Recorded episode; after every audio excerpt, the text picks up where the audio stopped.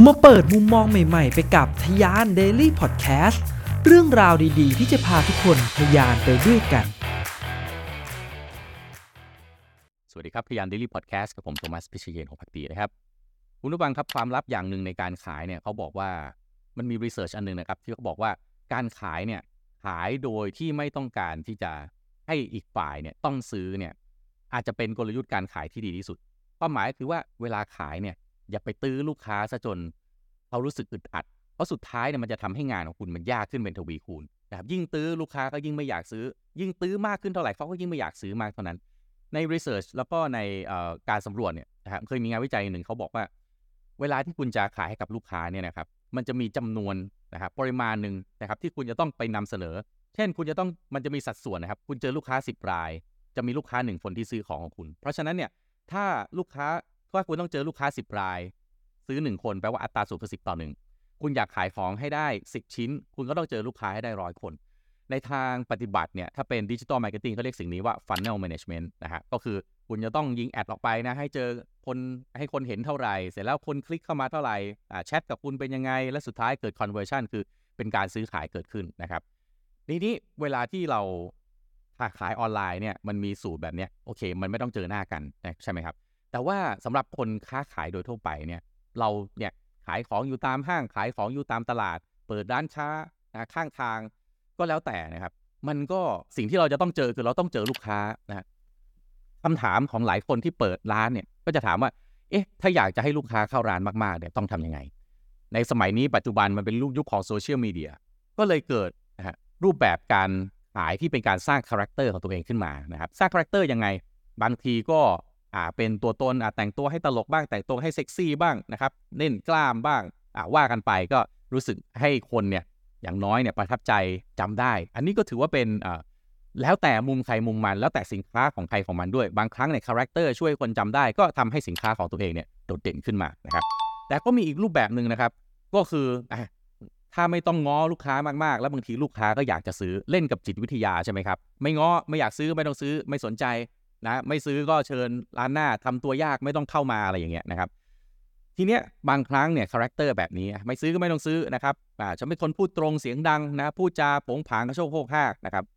ลองจินตนาการดูว่า คุณเคยเจอคนค้าคนขายของแบบนี้ไหมนะครับ ซึ่ง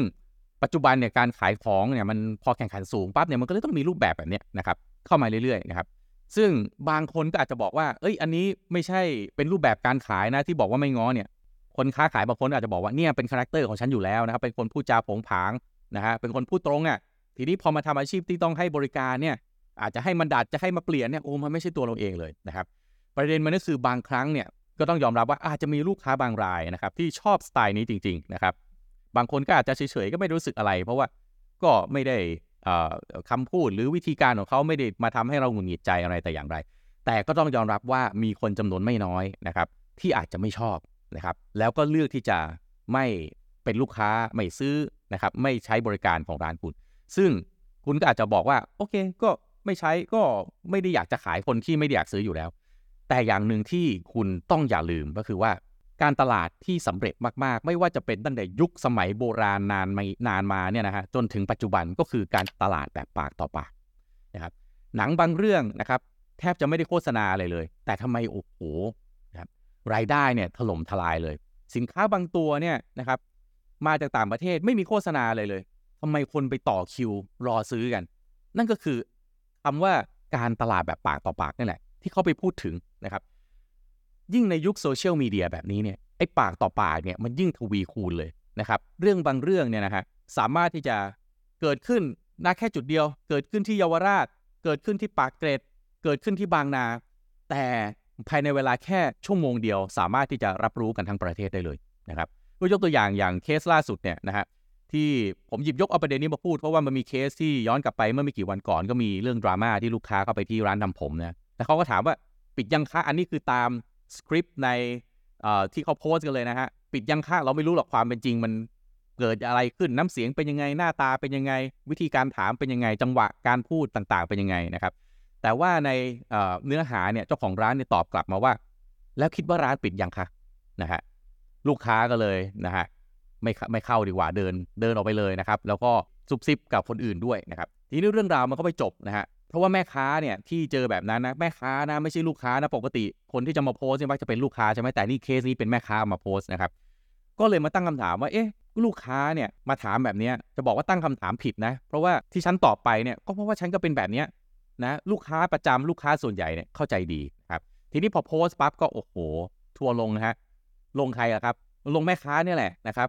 เพราะว่าส่วนใหญ่เนี่ยก็จะเห็นไปในทางที่ว่า เอ๊เจ้าของร้านเนี่ยทำไมไปพูดกับลูกค้าแบบนั้นนะครับ นี่ผมก็อยากจะชวนมาวิเคราะห์แบบนี้ว่าไอ้สิ่งที่ลูกค้าเออสิ่งที่เจ้าของร้านตอบแบบนี้เนี่ย ว่าลูกค้าประจำจะเข้าใจดีนะครับ แล้วก็ ลูกค้าส่วนใหญ่เนี่ยจะเข้าใจดีว่าเขาเนี่ยเป็นคนที่มีนิสัยแบบนี้ กลับมามองในสิ่งที่ผมพูดไปตอนต้นคลิปเนี่ยนะฮะว่า ถ้าเราเลือกที่จะวางตำแหน่งของตัวเราเองในตลาดนะว่าเป็นคนแบบนี้นิสัยแบบนี้นะครับสร้างความแตกต่างนะครับด้วยความเป็นตัวตนของตัวเอง แล้วก็เชื่อว่ามันจะต้องมีคนที่ต้องยอมรับเราได้นะครับมีคนที่ต้องชอบเรา และเราก็อยากบริการให้บริการหรือขายสินค้ากับเฉพาะคนที่จริตมันตรงกับเรานะครับถึงจะเป็นลูกค้าของเราจริง ๆ คนอื่นที่จริตไม่ใช่นะฮะ ไม่ใช่เป็นแนวทางแบบเดียวเรา ไม่ต้องมาเข้าร้านเรา ต้องตั้งคำถามนะครับว่ากลยุทธ์แบบนี้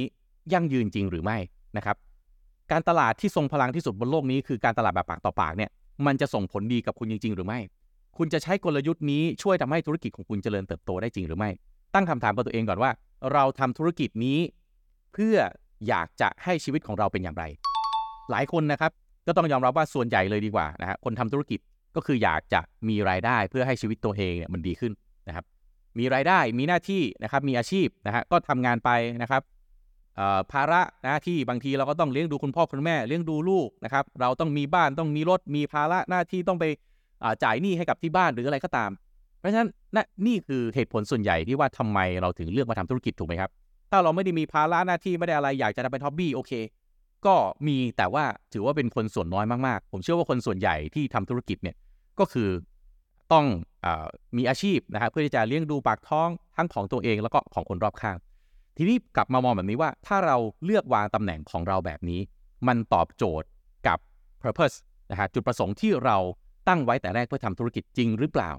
นะครับ บางครั้งลูกค้าบางคนนะครับ ที่อาจจะนิสัยไม่ดีนะครับ เข้ามาแล้วก่อกวนเข้ามาแล้วทำให้เราหงุดหงิดใจ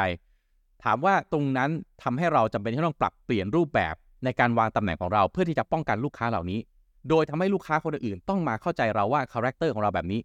ควรหรือไม่ ในทางปฏิบัติผมคิดว่า การเล่นท่าแบบนี้ถือว่าเป็นท่าเสี่ยงมากพอสมควรนะครับ คือถ้าคุณทำแล้วลูกค้าชอบคุณทำได้ในจุดที่มันกำลังพอดีจริง ถือว่าโอเค การทำแบบนี้ผมอยากให้นึกถึงการเล่นกีฬานะครับ อย่างเช่นฟุตบอลเนี่ยนะครับมีกองหน้ามีกองกลางมีกองหลังมีผู้รักษาประตูใช่ไหมในตำแหน่งกองกลางเนี่ยนะฮะมันจะมี ตำแหน่งที่เรียกว่ามิดฟิลด์ตัวรับอยู่คนหนึ่งนะครับมิดฟิลด์ตัวรับเนี่ยเขาจะมีหน้าที่นะ เวลาที่ฝ่ายตรงข้ามบุกเข้ามาเนี่ย คนเนี้ยจะต้องคอยจัดการนะครับป้องกันไม่ให้เข้ามาถึงดินแดนของตัวเอง ลึกเข้าไปจนถึงกองหลังตำแหน่งนี้ก็มักจะเป็นตำแหน่งที่เรียกว่า hard man เวลาที่เขาป้องกันเนี่ยการเข้าบอลเนี่ยนะการเข้าสกัดเนี่ยก็จะค่อนข้างรุนแรงสักนิดหนึ่งมิดฟิลด์ตัวรับที่เก่งเนี่ยเขาจะเข้าสกัดแล้วเขาจะไม่โดนใบเหลืองหรือใบแดง แต่มิดฟิลด์ตัวรับที่ไม่เก่งเนี่ยนะฮะเข้าสกัดเขาเรียกโฉ่งฉ่าง นะพอโฉ่งฉ่างปั๊บเดี๋ยวโดนใบเหลืองใบแดง เพื่อนๆก็ลำบากแล้วบางทีโดนไล่ออกไปใช่ไหมฮะ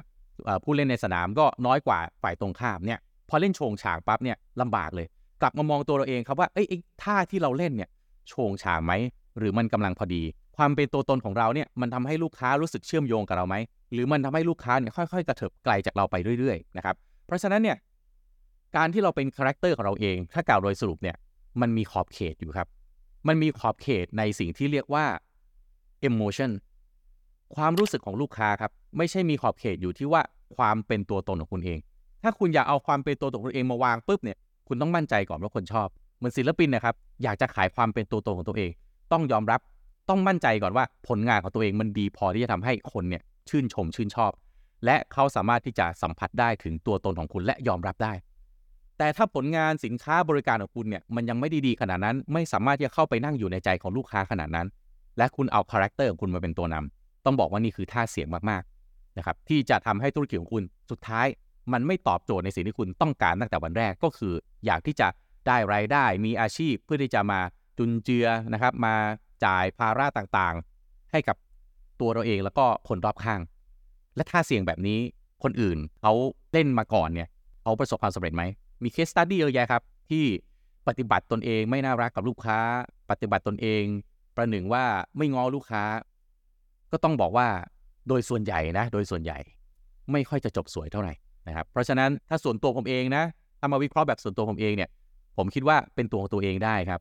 แต่ต้องเป็นตัวของตัวเองแบบที่เข้าใจสังคมก่อน ไม่ใช่เป็นตัวของตัวเองแบบที่สังคมต้องมาเข้าใจคุณนะครับ เข้าใจสังคมคืออะไร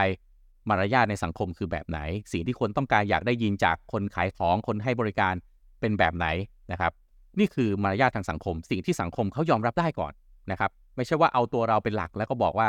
สังคมต้องเข้าใจคุณ แบบนี้ค่อนข้างเสี่ยง